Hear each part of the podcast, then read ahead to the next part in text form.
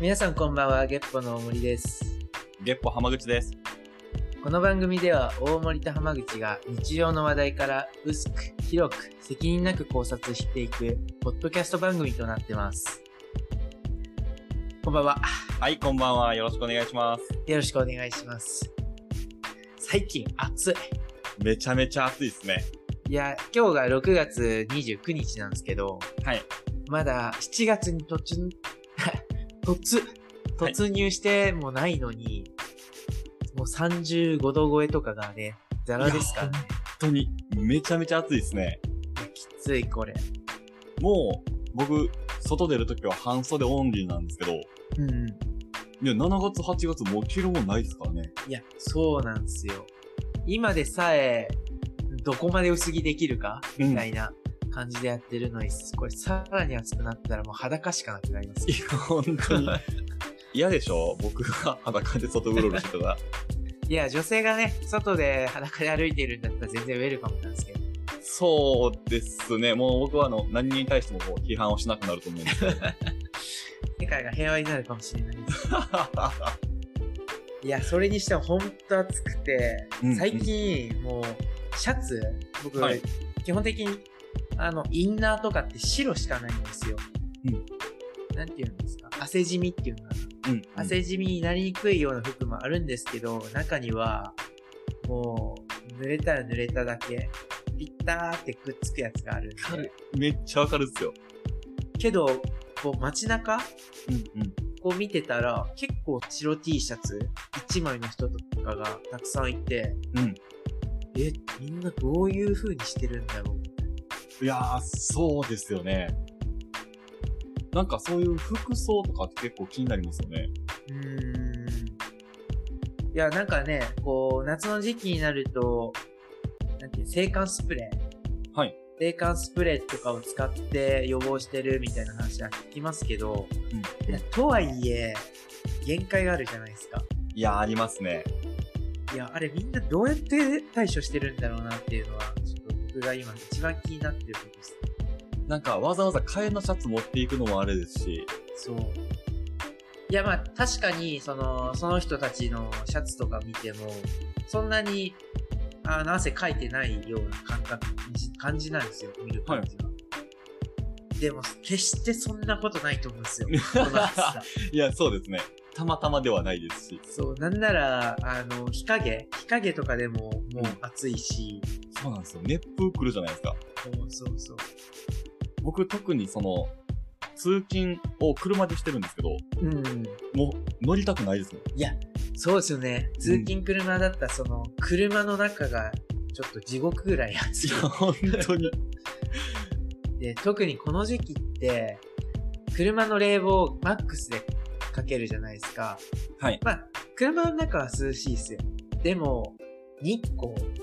はい日光バリバリ暑くて、そうなんですよね。あれ不思議ですよね。こう、冷たい空間おるのに、火が当たったら暑いんですよね。そうそうそう、冷房をね、かけてても、なんか外だったら日光当たって暑いな、暑いうん、うんいや、僕は、僕あんまり感じたことなかったんですけど、まあまあちょっとそもそも暑いし。なんか車の中って、本当に日光のうん直射がすごいなって思うそうタイミングですね。 日光からこう虫眼鏡抽出したら、物燃やせるとかあるじゃないですか。はいはい。あの感じで、こう、窓ガラスから日光を取り入れて、肌燃やしてる感じしますよね。いや、わかる。やっぱそうなんですね。日光ってすごいんだなって思いましすた。ごいです、本当に。休憩するときは、車はこう日陰に止めましょうと。いや、本当にそれは思います。いやー、まあでもね、あの、今、いろんな人が言っているように、節電するぐらいだったら、あの、ちゃんと命守りましょうっていうのはわかり ます。いや、そうですね。これはほんま優先順位弱ですね。そうそうそう。いや、だからね、なかなか、電気、はい特に東京とかって、もろそれ関係してるじゃないですか。うんうんうん。なかなか大変なんだな、というか、まあ僕も含まれてますけ ど、あの ちょっと一言です、それ。 いや、まあ一応、気にはしてるます。そうですね。こう、頭の片隅に。そうそうそう。まあ、東京の方は電気ですけど、今ね、香川で言うと、もう水がやばいみたいなニュースを聞きましたけど。やばいんですよ。まあ僕も東京1年生として、あの、昨年とか比較するわけじゃないんですけど、まあ結構曇ってたり、もう一日パラパラしてるとか、うん。まああったんですけど、まあでも言われてみたら雨ザーザーとか、あの長時間。はい。ああいうのなかったんで、水は少ない方だったんだろうなと思うんですけど、まあそれでも梅雨だなとは思っ思えるぐらいは天気悪かったんで、まあそれすらなかったんですかあ、もう全然ですね。あの、曇りもない。曇りはあるんですけど、一日曇りがないです。それは梅雨じゃないっす。じゃないんですよ。そうなんですよ。ではでもね、この時に、あの、四国の、四国なのかな香川ですよね、水不足になる。香川ですね、今。そう、香川に関しては、この梅雨の時期に、あの、一番大事なダムがあるんですよね。サメ浦ダムをこの時期にしっかり貯水率上げて、うん。これからの7月、8月にら向向けけて。て、はい。っていうのが、そもそものため、ためるタイミングがなかったってことですね。そうなんですよ。もう、水が本当に多分ないですね。ちょうど香川に行ってたタイミングがあったんで、はい。あの、ニュースたまたま見たら、あ、これは十数年ぶりの本当に水不足になって、節水っていうのかな節水ではないな。水止めるよみたいなうんことが起きるみたいな話聞いて、うわ、十数年ぶりにそんなことが起きるのか。そしたら、何日も使った服をいや、もう本当嫌。想像するだけで嫌だ。それ来て仕事行くぐらいなら休みますからね。わかるな、ねその気持ちは水って大事っすね、そう考えると。大事ですね。まあね、こう、人体の70%ぐらいも水ですし、多分生活に関しては、水なかったら本当にアウトでしょうね。うん。電気はね、うん人間が発明したものですけど、水はもう生まれた前から、生まれる前から生き物に必要なものでしたからね。ですね。あの、例えば電気代払わなかったりとか、ガス代払わなかったりした時に、一番最後に止められるのが水らしいですね。あやっぱ命に関わるから。ガス、電気、水の順番で止められるらしいですね。まあ理解はできますね。その、うん。ゆ優先順位的な話を。使わなくても大丈夫でしょみたいな順番ですね。いや、今のね、日本人には考えら、まあまあまあ、もちろんね、あの、いろんな生活されてる方、山の方で生活してる方もいますけど、いいわゆる一般的なね、うん街で暮らしてる人からしたら、考えられないです。いや、もう本当に考えられないですね。僕、結構、中学生、高校生、まあ大学生のその時もそうかな。やけに、エコ思考だったんですよ。えークーラーはい。クーラーは極力使わず扇風機でやり過ごそうとか。やってたっす、僕も。はいはいはい。けど、無理。 もう無理ですね。あの、根性とかじゃないっすよね、もそうそうそう。快適に越したことないなっていう風な、なんかもうマインドに変わっちゃいましたね。う。いや、間違いないっすね。あの、なんでしょうね、活動時間の、こう時間帯が変わったこともあるんですけど、うんうん。僕も若い時、その、昼、仕事して、まあ、夜帰ってくるみたいな、結。構遅い時間までやってたんですけど、夜って涼しいじゃないですかそうです。なんかクーラーつけなくていい時間帯に僕大体家にいたんですよ。うんうん。そしたら僕、今では信じられないんですけど、二十歳ちょうどぐらいの時に、8月の電気代900円とかやったんです安っよ。やばいでしょっすごいな。ていうのあったんですけど、今では絶対無理ですね。うん。900円ってもうあれじゃないですか。底値ぐらいじゃないですいや、本当に多分冷蔵庫の電気代ぐらいです。か。そう、基本使用量プラス、まあ、まさに冷蔵庫とかの、そうです、そうです。すごいなですね。いや、もう二度と無理ですね。ねなんかその話を聞いてて、僕がじゃあなんでさっき言ったように、スキるようになったかっていうと、多分、環境より自分の健康を大切にするようになったからかもしれないです。いや、間違いないですね。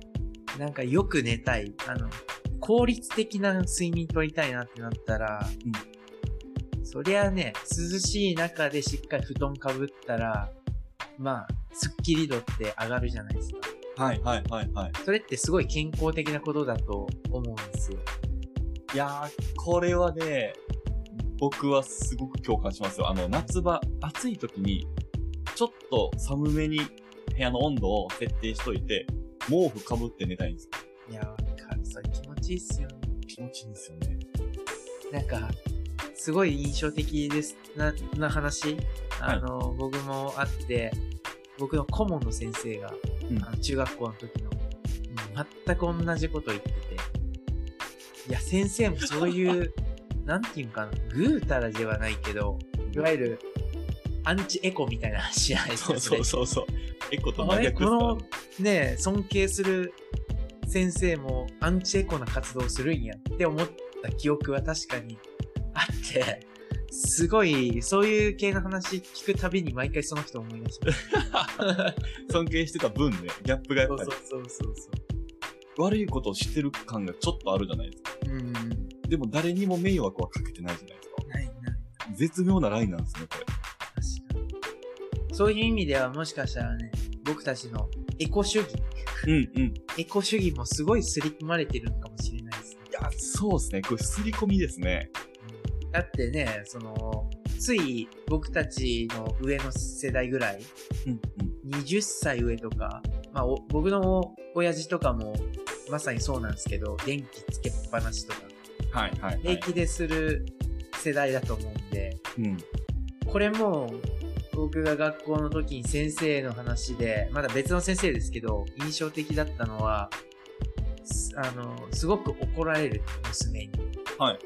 その手洗う時もうん、出しっぱなしするんじゃなくて、使う時に出して、一回止めて、別のことやって、で、また手、最後洗う時に出しなさい。はいはいはい。やこまめにね。。そうそう、こまめにっていううん。とか、電気つけっぱなし、使わない部屋は消して、うんそ。れで、反抗期の娘だからすごい怒られるんじゃん、わははは。 いい先生ですね。もうそこだけ聞いても。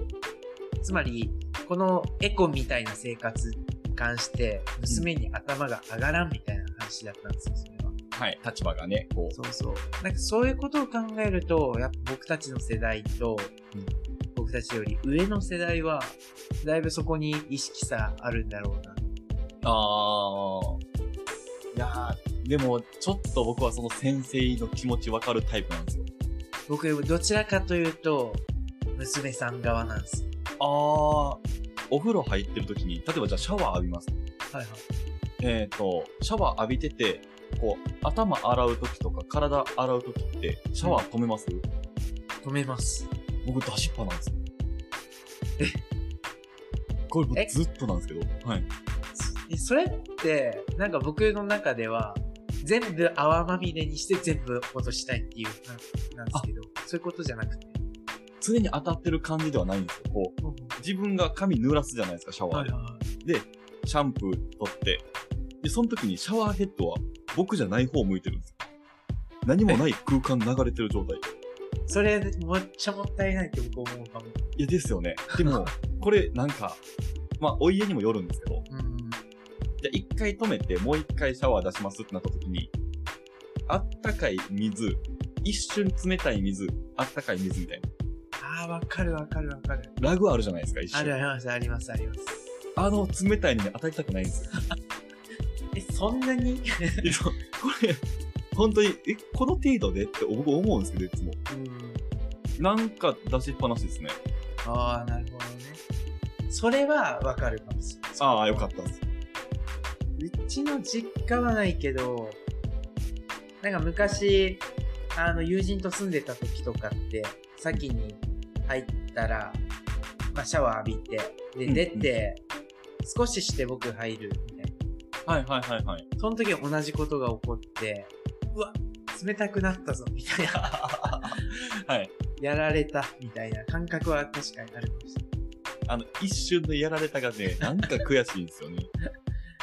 ああ、なんか細かいけど、あるあるだな、そ れ。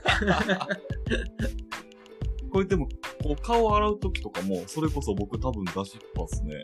うーん。そんな強い勢いではないんですけど、はいはい。洗い物するときも、なんか水出します。多分僕たちの、その、今の30代前半ぐらいうん。がちょうど過渡期ぐらいなんですかね、そう考えるああ、分かれ目というか、本当に。とうちのそうです10個上の兄貴とかも、多分親父寄りなんで、なんか、一番僕がエコだったなとは、やっぱ思います。 今は違いですけど。うわ、なんかすごい、最後はちゃんとこう持ち上げて終わりましたね。そう。いや、でエもコこ主れ義は、の中ではちゃんとしてる。そう。ちゃんとね、こう、エコにしようぜっていう日本の、こう、刷り込みにちゃんとこう、応じてるというか。そうそう。今の若い人たちはもっとなんですかね。ああ、なんかでも、その流れで言ったら多分そうですよね。それこそね、最近の教育とか SDGs とかっていう言葉もあったりするじゃないですか。だって、あれはもうまさ、まさに持続可能な、うんならかんたらみたいな。はいいや、言えるけど、ちょっと、なんか真面目になりたくないなと思って言いま した。ちょっとこう、ラフに行こうとしましたね、今。そうそうそう。はい、今、ちょっと僕、真面目路線、まあ、昔からですけど、突っ 走ってるなって思って。これでも僕、最近ちょっと思ったことあるんですけど、うん。うその刷り込みの話で、ん。刷り込まれたものを勘違いして捉えてる人結構おるよなと思うんですよ。うん、ななんとなく言いたいニュアンスはわかるんですけど、なんか例えばとかってあります、例えばですけど、なんならこれ言われてから思ったんですけど、うん、お客様は神様だっていう、自分で言う客が増えたんですよ。えまあまあ、いや例えばこう、怒ってらっしゃるお客さんとかいた時に、うん。お客様は神様じゃないんか、みたいな。ええいやいや、そっち側が言う言葉ではないからと思って。うんうんいや、それ自分で言ったら、全然意味変わってくるなと思って。バリバリ言いたい人、いや、そうそうそうそう。で結構ね、一定数いると思うんですよ、これ。え、ちなみにそ、それって、この年代がとかってあったりしますまあ、結構、まちまちなんですけど、僕らよりも年上の年代に多いなと。うん。まあ、4、50代ぐらい。はいはい。若い方でもたまにいらっしゃるんですけど、あ、いるんですね。えー、ぼ僕の印象ですよ。うん。大体オラオラ系です。あ、なるほど。都合よく、自分にすごく都合のいい感じで解釈してるんじゃないかな。まあまあまあまあね。それはもうね、どの世代でも一定数いますもんねそうなんですよね。まあ刷り込みというか、なんかそういう時期はありましたよね。それこそ多分、高度経済成長期ぐらいのあの時期なんじゃないかなって僕感覚的には感じてて。はい、はい、はい。そうですね。そう。でね、彼らの、まあ、いわゆる高度成経済成長期の方々の若い時を僕はもちろん見たことがないんで、はい。だから今の若い人と比べてっていう言い方ができないですけど、うん。なんかそのお客様は神様だってクソだよねっていうアンチ、アンチカルチャーも今出てきてるような気がしてて。はい、はい、はい、多分はいそれはツイッターとかによく出るような話だと思うんですけど、ネットとかで。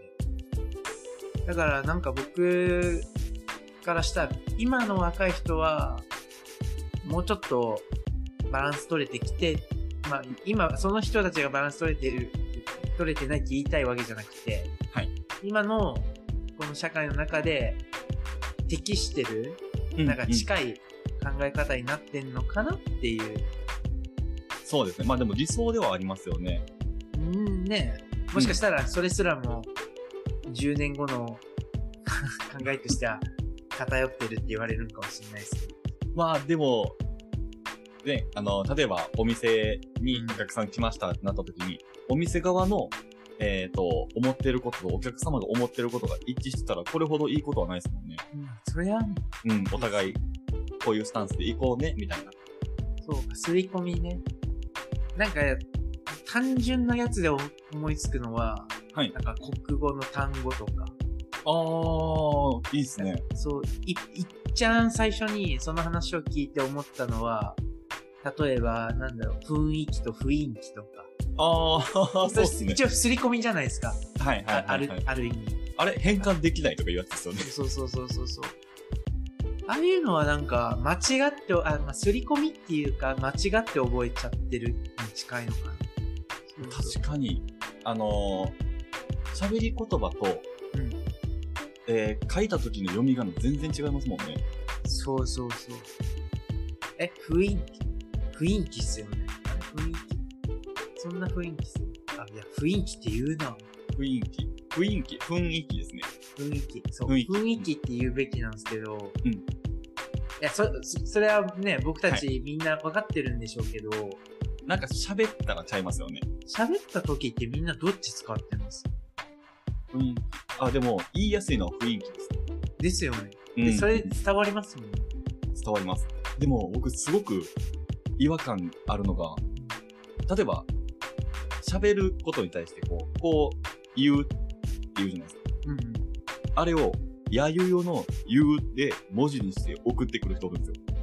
あー、なるほどね。はいこう私いう。言ったよねみたいな。いや、えもうなんかその時点ですごく変な日本語になってるしみたいいや、うん。あれ、どっちなんだろう。これ感覚ね。あの、はい感覚ですけど、女性に多いような感印象が僕はあって、っな。はい。僕もその感覚は一致してます。ていう感じなんか、うういわゆる女性言葉、ラベリングしてるわけじゃないけど、そはのい女性が使いやすい言葉なのか、はい、体感としてなんか多いイメージですよね。そうそうそうそう。ん。いああ、なんか興味深いっすね。や、そうなん ですよ。こういうに対する男性と女性のパーセンテージの違い。いや、これで、でも普通にビジネスの中でも、こう、メールとかもらった時とかに、こういう風に進めてくださいの、こういうが、もう、やゆよのこういうみたい な。いや、本当にそう思ってる人もいるかもしれないです。そうなんです。多分、違和感なしにこう、使ってる気がするなと思って。うんあなんか、非常に僕はそれを興味深 く、興味深いなと思って、言語学者の方々に調べてほしいです。いやー、ちょっと気になりますね、こういうの。多分これ地域性でもないじゃないですか、多分。うんうん、年代でもないですしね。年代でもないと思いますし、なんか口の形によるものなのか、はい文化的に可愛さというか、うんうんうん女性らしさが出出る表現なのか、なねんかちょっと調べてみよう。洗濯機とかもそうですもんね。あ、洗濯機。あ、そうです。あれ、ケンタッキーみたいな言い方でみんな言いますけど、あれはも洗う、濯機。はい、 確か洗に。濯機。はいあ、いろいろありますね、そう考えると。そうなんですよ。地味にね。確かに。あと、すり込みもう一個あるんですけど、ほうほう。僕、この間、あの、日曜日に、ショッピングモールに、まあ、仕事行くことがあって、うん。で、まあ、せっかく来たんで、お昼ご飯に、うん。まあ、フードコート行こうと思って行ったんですよ。そしたらやっぱりに、えっと、日曜のフードコートってすごいこうごった返してるんですけど、おめさん、日曜のフードコートで一番混んでる店どこでも、フードコートっすよね。ラーメンとか、あとはい何があるんだろうな、マクドナルドとかもありますし、んうん。意外にマクドナルドすごい人気なイメージはありますけど。いやもう、まさになんですよ。あ、そうなんですかそうなんです。僕、これ、すごい不思議で。まあ、いくつか10個ぐらいこう、お店が。があるんですけど、僕が並んだラーメン屋さんは、まあ、大体5人待ちぐらいだったんですようんうん。でも、パってこう、マクドナルドの方を見たら、もう少なく見積もっても30組ぐらい待ってるんですよ。すごいな。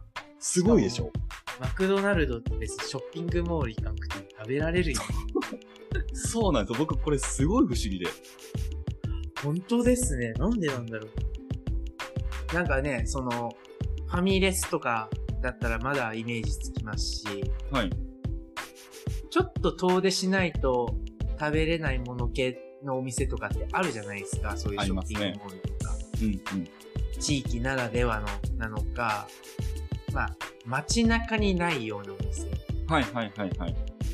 和食とか、うん。まあ、いろんなものがね、こう選べそまうす、そう、バーベキュー系とか。うんいや、マクドナルドって、大体の街にそう。近くあるよね。なんならどこ高行って校も生ね、よく行くよねぐらいの。そうなんですよ。しかも、まあ普通に例えばですよ、セット頼んだら、まあ大体まあ1000円近くぐらいするわけじゃないですか。そうですね。で、30組待つんですよ。うんってことは、1組1分って考えても、30分ぐらい待つわけじゃないですか。確かに。 30分待って、1人1000円のもの食べるやったら、僕絶対他選ぶんですよ。うん。なんでやろうと、これ考えよったんですけど、これ刷り込みなんですよ、多分。というと、手頃な値段で、早く食べれる。あー、なるほどね。だかフらァマスクドトフーナルドドにの。そうです、そうでです。まさにファストフードですね。って思ったんですけど、いや、でもなんかやっぱり最初に思った、こう、違和感通り、僕やったらそこ選ばんなと思ったんですよ。す。そうっすよね。僕も、ショッピングモールでマクドナルド、いや、マクドナルド美味しいっすよ。美味しいです。はい。美味好しいきですけなんですどよ。うんその、家族で、ショッピングモールで土日でってなったら、多分チョイスとしては外しそうな気がするけど、でもそ、もしかしたらお父さんの立場からしたら、お母さんの立場からしたら、になったら僕も考え違うかもしれないですけど、うん。何なんでしょうね、それ。いやー、これ不思議ですよね。僕やったらじゃあ30分かけて、ちょっと美味しいもの食べれるとこ先予約しといて、そこ向かうなと思ったんですよ。難しいですね、それ。うん、でも不思議でしたね。光景がすごい異様で。ファミリーがやっぱ多いんですかファミリーが多いですね。子連れの、うん、ファミリー層ばっかりでしたね。え、もう、ガチでじゃあ、それを、僕、 僕研究しちゃうと、研究というか考察しちゃうと、はい。知るものは確かに危ないのかなって、まあ、そのファミリーのね、年齢層にもよると思いますけど、まあ、仮に、仮に、はい3歳、4歳、うんとかだったら一人で食えないじゃないですか。はいはいはい。しかも汁物なんでこぼすかもしれない。うで、ラーメンが乗っくのは、なんかまだ理解できる。ん。できますね。うん。 8歳とか10歳はまた別ですけど。やばい、考察ここで 止まる。まあ、他で行くと、例えば、丼物とか、あ、丼物。あとは、そうですね、カレーとか、うどんとか。うんお皿あ あいいいわゆる落としたら割れるー。うん、う的ん。な。あ、あと、あれですね、こぼしても大丈夫は本当にありますね。そのトレイじゃないですか。あ大体マク確ドかナにルド。ね。ううんん。しかも食べポそびテれてトとかですね。あ、そうです、そうです。落としても全部がダメになることはない。カレーはね、うん落としたら全部ダメになる。そうそうですね。あー ちっちゃい子に関してはそれあり得るかもしれないですね。確かに。言われてみれば、そのフードコートの中で一番賑やかというか、うん言ったら、あの、泣き出してしまう子供とか、大きな声を上げてる人が多いのもマクドナルドの前やったなと思ったんで、あ、なんかマクドナルドってそんな印象ありますだってあの、僕が昔行ってた、あの、マクドナルド、小学生、中学生とか行ってたマクドナルドって、あそこ、マクドナルド時々遊戯場所ないですかあります、ありまな。んか風、風船じゃない、ボールの、うんボールのプールみたいなやつ。はいはいはいはい。あれあったの、俺めっちゃ好きだったんですよ。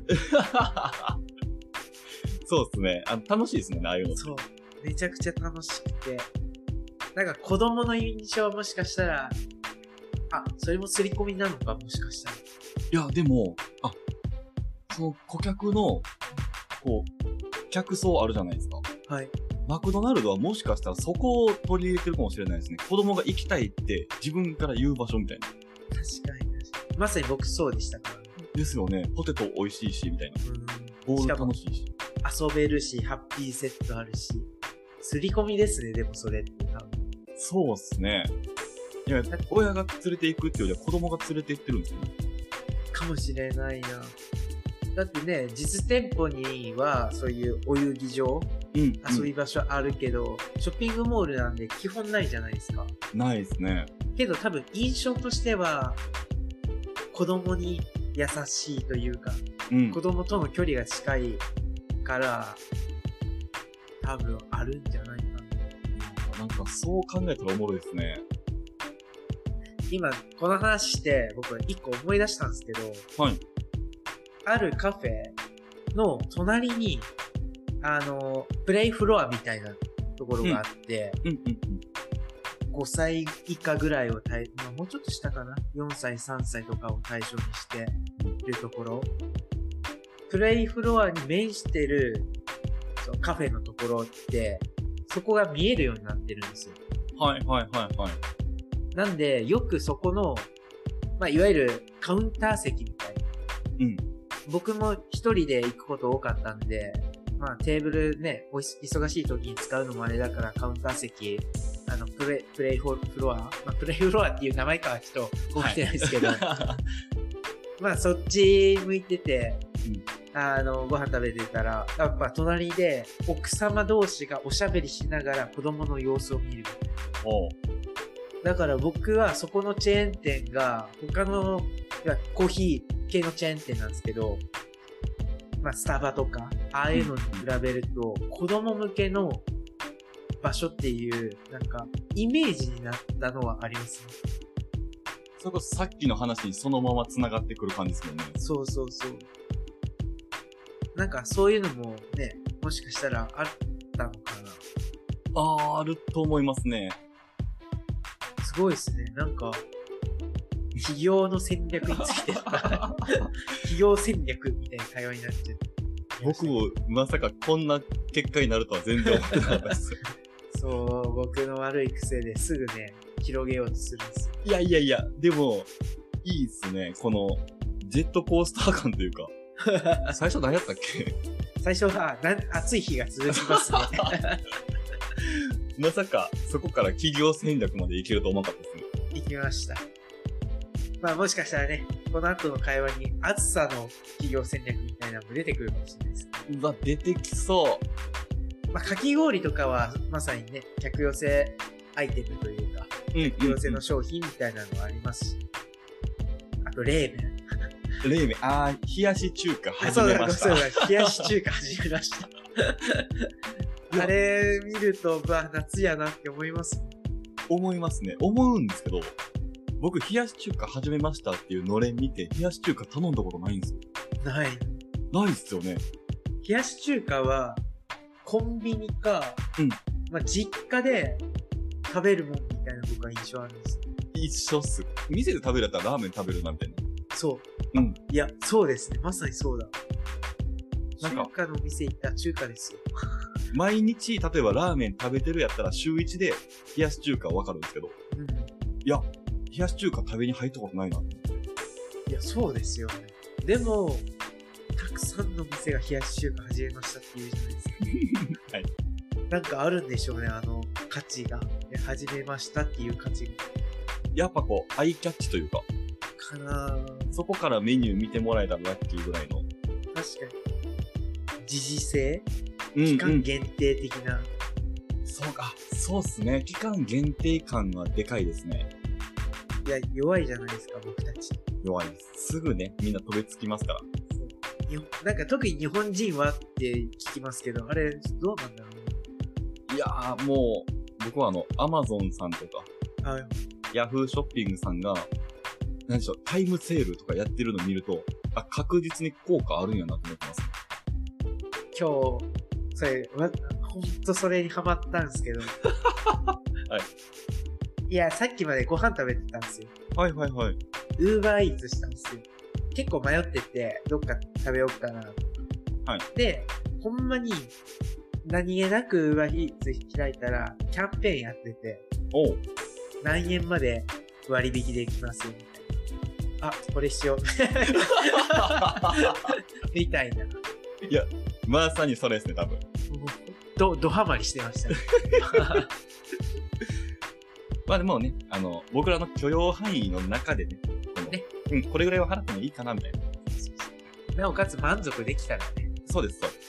僕のウーバーイーツは満足できた。あ、素晴らしい。全然後悔はしてないです。